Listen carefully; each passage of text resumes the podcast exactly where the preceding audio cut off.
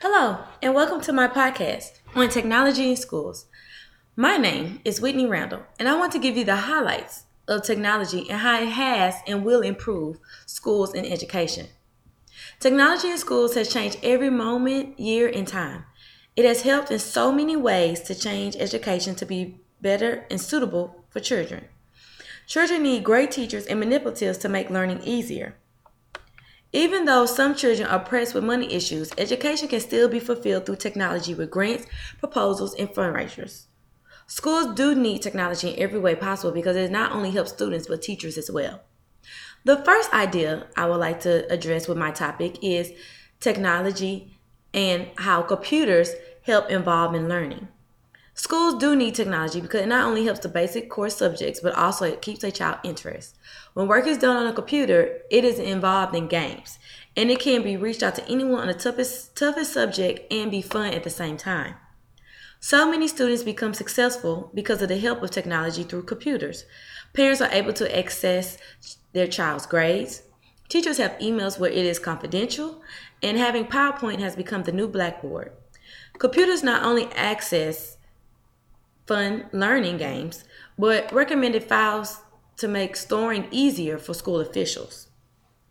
The second issue I would like to take with how technology helps schools and education is in the disability classrooms.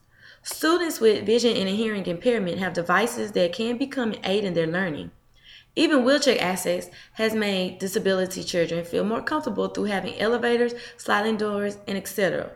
And to make learning very warm, warm feeling for disability students is making them feel very comfortable and making them feel not feel isolated.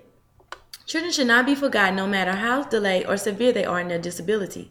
It is possible to teach anyone, and disability children feel, should feel more confident knowing there is someone to help them learn as well. For example, AT is, is useful when a student struggles with reading, but has great listening skills. Then AT is helpful with auditory books. Learning is focused primarily all around school, so reaching out to every student is a success story.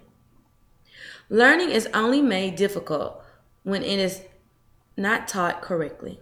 In closing, computers are necessary for every classroom because children need to know how technology is so they can become and adapt to the world.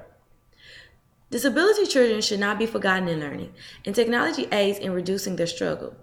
Education is the main purpose for going to school, but technology makes it happen no matter what age, size, grade, or development a child has. It is changeable in so many ways and very vers- versatile to making dreams come true. Well, that is all for now. This is Whitney Randall, and thank you for listening. Goodbye.